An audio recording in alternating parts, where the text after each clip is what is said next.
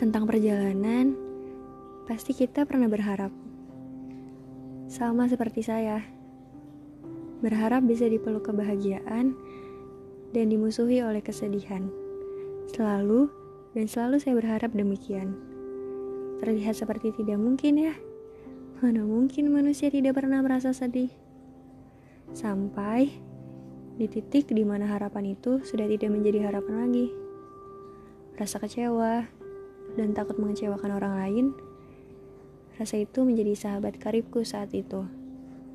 Sampai pernah berpikir, apa aku dikutuk kesedihan ya? Aneh-aneh aja. Iya, kadang kalau kita sedang merasa kecewa, pasti kita jadi overthinking. Nyebelin banget gak sih? Kok bisa ya ada orang kayak gitu? Emang gue buruk banget ya? Emang gue salah apa? Masih banyak lagi deh pikiran-pikiran buruk. Seperti gak ada habisnya. Sudah dibuat sakit oleh rasa kecewa, ditambah lagi oleh pikiran-pikiran buruk. Membuat saya merasa menjadi manusia yang paling menyedihkan. Hari-hari pun berjalan. Rasa kecewa itu pun masih tetap ada. Sudah dipaksa untuk pergi, tapi tetap saja membekas.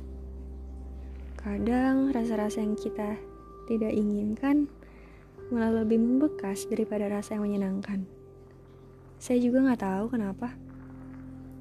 Saat itu, saya rindu kebahagiaan. Kapan ya bisa senang lagi? Bertanya-tanya sendiri.